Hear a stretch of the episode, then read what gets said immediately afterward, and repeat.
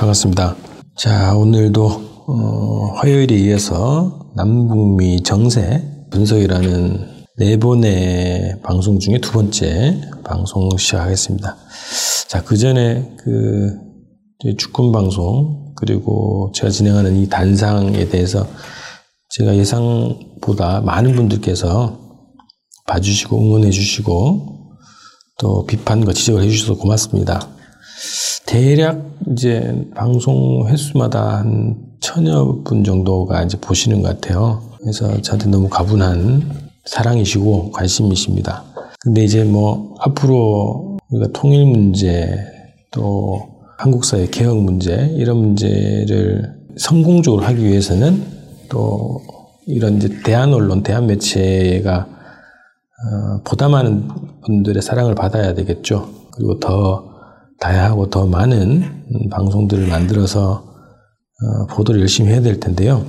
그 저희 방송 밑에 보면 그 방송 설명하는 그 내용 안에 주권방송 후원 계좌가 있습니다. 그래서 저희 방송 사랑해 주신 분들 어, 마음 모아서 주권방송 후원을 함께 해주시면 고맙겠습니다. 자 오늘은 4차 정상회담 이 언급이 됐죠. 또 공개적으로 문재인 대통령께서 4차 정상회담을 제안하셨어요. 그래서 이 정상회담이 성사되기 위해서 어떻게 해야 되나 이런 말씀 좀 드리려고 합니다. 요게 그 정세 분석하고 좀 맞물리기도 하고요. 지금 현재 국민에서 어, 떤 과제가 해결돼야 되나 이런 말씀 좀 드리려고 합니다. 김정은 국무위원장의 시정연설 4월 11일, 2일, 12일에 있었던 시정연설에서 이 남쪽 정부에 대해서 얘기를 했죠. 오지랖 넓은 중재자, 촉진자가 아니라 당사자가 돼야 된다. 이런 얘기를 하면서 어, 판문점 선언은 평양 공동선언의 초심으로 돌아와라. 민족 자주적 입장에 서서 할 말은 해라, 해라. 뭐 이런 얘기를 했어요. 판문점 선언 발표 1주년이 곧 다가오죠. 다음 주 토요일인데요. 그리고 9월 공동선언 발표한 지도 몇 개월 지났습니까? 한 5, 6개월, 5, 6 개월 지났죠. 자, 그 사이에 여러 차례, 세 차례의 정상회담이 있었고, 두 개의 합의서, 그리고 부속 합의서가 이제 채택이 됐는데, 실질적인 속도가 굉장히 느리거나 합의를 위반하는 현상들도 나오고, 어, 다시 또 역전되는 현상도 나오는 굉장히 우려스러운 상황이 이어지고 있죠. 그리고 2월 달에 있었던 2차 북미 정상회담 성공의 기대를 걸고 모든 남북 관계의 진전 속도를 뭐라 할까요? 속도가 거의 뭐 보류시켜 놨다 할 정도로 거의 진척이 된 적이 없는데요. 그래서 이게 어, 정체 내지는 역전 현상까지 나타나고 있는 것이 현재 어, 남북 관계 현황이라고 봐야 될 것 같습니다. 그거에 대해서 어, 북측에서는 이제 문재인 정부가 민족 자주 입장에서 서지 않고 외세 의존하는 정책으로 점점 더 가기 때문에 그거에 대한 비판적 입장을 냈다고 봅니다. 자, 이제 4차 정상회담을 제안을 했는데, 어, 공개적으로 제안했죠. 수석회의인가요? 음, 청와대 수석회의에서 그런 공개적인 음, 제안을 했죠. 시간, 장소에 구애받지 않고 북측이 원하는 시간, 원하는 장소에서 할수 있다. 이제 이렇게 제안을 공개 제안을 한 건데요. 작년에 남북 관계로 봤을 땐 도저히 이해할 수 없는 그런 형식의 제안이죠. 우선 한 라인이 있고 직통 전화가 있는데 이게 지금 소통이 안 된다는 겁니다. 청와대에서도 그런 얘기를 했지만 어, 전화는 열려 있지만 폐쇄되지 않았지만 소통은 되지 않고 있는 그런 상황입니다. 그래서 어, 국유지책으로 이제 공개적인 언론 보도를 통해서 이제 제안을 하게 됐어요.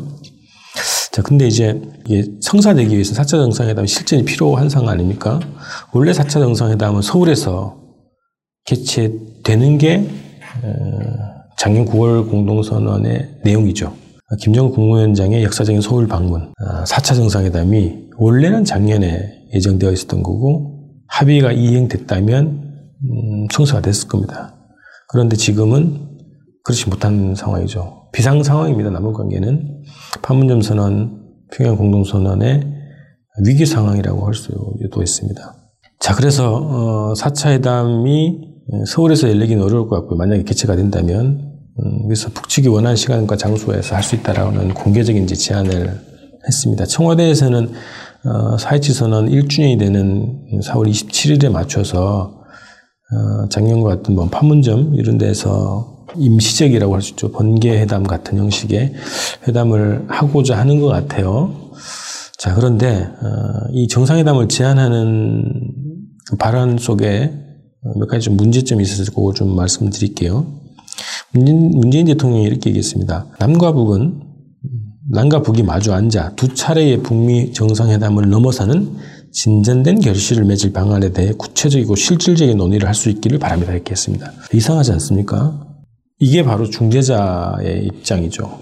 자, 북미 관계는 북미 관계에서 알아서 풀어야 되는 겁니다. 어, 우리는 남북 관계 논의만 하면 됩니다. 어, 남북이 판문점 선언 평양 공동선언에서 합의한 게 그거 아닙니까? 민족 자주, 민족 자길에 근거해서 평화 번영 통일로 가자는 것이 우리 민족의 의사를 대변한 선언이었고 약속이었고 실천 계획이었던 겁니다. 그럼 그거를 이행시키기 위한 논의를 하면 되는 거지 왜 이 북미회담 문제를 이 남북 정상회담에서 주요 주제로 그걸 하기 위해서 만나야 됩니까? 회담의 성격 자체도 맞지 않죠. 남북 정상회담은 남북 관계를 발전시키고 결국 평화 번영 통일을 달성하기 위해서 하는 회담입니다. 북미 간의 회담을 중지하는 회담이 아닙니다. 그래서 이 남북 정상회담 자체에 대한 개념을 지금 잘못 설정하고 있다. 여전히 중재자, 촉진자의 입장에서 남북 정상회담을 활용하려고 하는 입장인 거죠. 이거는 판문점선언과 평양선언의 기본 정신에도 맞지 않는 제안이라고 하는 겁니다. 그래서 이런 방식이면, 이런 주제면 4차 정상회담 열릴 수 없습니다. 열리기 어려울 거라고 저는 합니다. 정확하게 지금 현재 국면을 잘 파악하시는 게 좀 필요할 텐데요. 근본적으로는 한반도 핵 문제는 미국에서부터 시작된 겁니다. 미국의 한반도 핵 위협. 이 한반도 핵 문제의 본질이고 한반도 핵 문제 해결의 기본은 미국의 핵 위협을 없애는 겁니다. 그거와 더불어서 한반도 전체가 비핵화되는 것이 한반도 핵 문제 해결의 방법이고 기본 내용이죠. 그리고 지금 현재 국면에서는 북미 간의 이 교착 상태 혹은 어, 다시 과거로 돌아갈 수도 있는 이런 상황은 1차 북미 공동 성명을 실천하지 않는 미국에 의해서 발생한 문제입니다. 미국이 약속했던 종전선언, 그리고 평화체제로 가기 위한 신뢰 회복 조치들 전혀 진행하지 않았죠. 한미합동 군사훈련도 이름만 바꿔서 진행하고 있는 거 아닙니까? 이 현재 국면에서 지금 작년 올해 국면에서 조성되어 있는 이 경색 국면은 미국이 합의를 지키지 않았기 때문에 발생한 것이다. 라는 겁니다. 그리고 다시 한번 좀 말씀드리지만 북한 비핵화가 아닙니다. 판문점선언, 평양 공동선언, 그리고 북미 공동선언에서 기본은 한반도 비핵화입니다. 북한 비핵화가 아닙니다. 한반도 비핵화이자 미국의 핵 위협을 제거하는 그것이 선행된 한반도 비핵화라는 개념이라는 겁니다. 이 개념을 정확히 알아야 된다는 거고요. 그리고 어, 한국이 할 수 있는 것, 지금 한국 정부가 할 수 있는 것 없는 것을 정확하게 구별해야 됩니다. 예전에 작년에도 어, 문재인 대통령이 그렇게 얘기했죠. 북미 관계는 북미 관계 알아서 풀고 어, 남북 관계 남북 이 알아서 풀고 이렇게 해야 된다라고 현실적으로 얘기를 하셨어요. 그 입장을 견지를 하셔야 됩니다. 자, 2017년 7월 11일 국무회의 발언을 다시 한번 소개해 드릴게요. 문재인 대통령이 해외 순방을 하고 왔습니다. 취임한 지 2개월 정도 지나고 나서 해외 순방하고 와서 이런 얘기를 했습니다. 우리가 뼈저리게 느껴야 하는 것은 우리에게 가장 절박한 한반도의 문제인데도 현실적으로 우리에게 해결할 힘이 있지 않고 우리에게 합의를 끌어낼 힘도 없다는 사실이다. 이런 얘기를 하셨어요. 안타깝지만 현실을 말씀하신 거죠. 각 나라가 국익을 앞세우는 외교를 하는데 이제 우리도 우리의 국익을 최우선으로 생각하면서 국익을 관철해 나갈 수 있도록 외교를 다변화하고 외교 영역을 키워 나가야 되겠다고 절실하게 느꼈다 이렇게 말씀하셨어요. 한국 사회가 가지고 있는 이 미국과의 불평등 관계 어, 이런 관계를 솔직히 인정하신 겁니다. 안타깝지만. 자, 그런데 북미 관계 문제는 우리가 할 수가 없습니다. 그죠? 할 수가 없어요. 미국 보십시오. 미국이 문재인 대통령과 친하다고 박근혜 대통령 시절에도 한미군 동맹 관계 앞세우면서 했습니다. 똑같은, 똑같은 겁니다. 미국이 자신의 국익에 맞느냐 안 맞느냐 이것이 자신의 판단 기준이지 한국 정부를 우선적으로 고려하지 않습니다.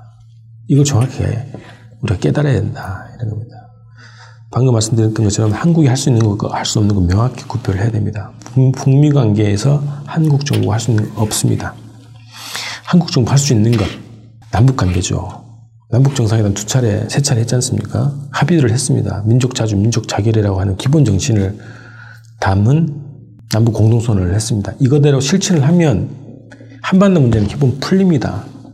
북미 관계가 풀리지 않더라도 한반도 문제를 풀어갈 수 있어요. 그 정도의 결정권과 역량은 충분히 우리가 가지고 있다는 겁니다. 그걸 안 하기 때문에 그 남북 관계를 북미 관계의 종속 변수로 스스로 설정하면서 미국의 압력이 엄청 거셌다는 것을 전제로 하지만 해서라도 남북 관계를 북미 관계의 종속물로 만드는 입장에 서 있기 때문에 할 수 있는 게 그저 그나마 중재자, 촉진자라고 하는 존재하지 않는 현실적으로 될 수 없는 그런 입장에서 시간을 다 보내고 있다는 거죠. 지난번 방송에도 말씀드렸지만 트럼프는 문재인 대통령을 중재자라고 대우하지 않습니다. 자신의 메신저, 자신의 의사를 북에 전달하고 하라. 그리고 북의 반응을 들어와라고 하는 메신저로 취급한다는 거예요. 그나마. 그래서 저는 이제 그런 말씀 드릴게요. 4차 정상회담이 성사가 되기 위해서는 문재인 정부가 할 수 있는 걸 최대한 용기 있게 과감하게 한 걸음을 내짚어야 된다는 겁니다. 그것도 아주 특별한 게 아니에요. 판문점 선언과 평양 선언에서 합의한 겁니다. 합의한 걸 실천하면 되는 문제입니다. 우선 선포를 하, 해야 된다고 봅니다. 개성공단 금강산 관광 재개를 하겠다라고는 입장을 밝혀야 됩니다. 저는 이제 그런 얘기를 좀 제안을 드리고 싶은 게, 어, 남과 북이 최초의 정상회담을 통해서 우리 민족 앞에 내, 내놓은 통일의 옥동제라고 하는 6.15 공동선언이 있습니다. 남과 북에 다 같이 의의 있는 날이죠. 6월 15일에 맞추어서 개성공단과 금강산 관광을 재개하겠다라는 것을 선포를 하십시오. 그리고 그 단계로 우선 개성공업 단지에 있었던 기업인들의 시설 점검 방문을 전격적으로 허용하십시오. 그리고 금강산 관광 기업인들 현대아산 시설 방문을 위한 방법을 허용하십시오. 그러고 나서 개성공단에서 4차 정상회담을 비상 정상회담이겠죠. 회담하자라고 제안을 하면 저는 가능성이 굉장히 높을 수 있다고 봅니다. 미국이 엄청나게 압력을 넣겠죠. 한미 워킹 그룹을 통해서 그리고 공개적으로 노골적으로 그 얘기를 할 겁니다. 일본도 들고 일어날 겁니다. 자유한국당 말할 것도 없죠. 그러나 그걸 넘어서야 됩니다. 그렇지 않고서는 도저히 이 국면을 넘어설 수도 없고 4차 정상회담도 성사될 수 없다는 겁니다. 그럼 다시 과거로 돌아가겠습니까? 2018년 이전으로 돌아가겠습니까? 그런데 용기를 갖고 우리 민중들의 힘을 믿고 우리 전체 통일을 바라는 평화를 바라는 전체 민족의 힘을 믿고 한 발을 내짚으면 우리가 당사자 역할을 충분히 할 수 있다는 겁니다. 자, 우리 그 정상회담 과정에서 약속한 게 있습니다. 김정은 국무위원장과 문재인 대통령은 수시로 민족의 중대사를 무릎을 맞대고 하기로 했다는 겁니다. 왜 민족의 중대사를 트럼프랑 상의를 하십니까? 가장 가까이 있는 말이 통하는 그리고 공동의 이해관계를 가지고 있고 평화 번영 통일이라고 하는 절대절명의 과제를 공유하고 있고 책임감을 가지고 있는 남북 정상이 무릎을 맞대고 풀면 됩니다. 그것이 전진을 하면 미국도 어쩔 수 없을 것입니다. 이렇게 돼야 자유한국당이 저이 부활 음모도 막을 수 있다는 거고요. 북미 관계도 따라서 더 진전할 수밖에 없다. 이게 진정한 주인의 역할이라고 하는 거죠. 4차 정상회담이 성사가 되기 위해서는 4차 정상회담 자체가 성사 자체가 뭐 의의가 없는 건 아닙니다만 가장 좋은 거는 미뤄뒀던 숙제를 빨리 하는 겁니다.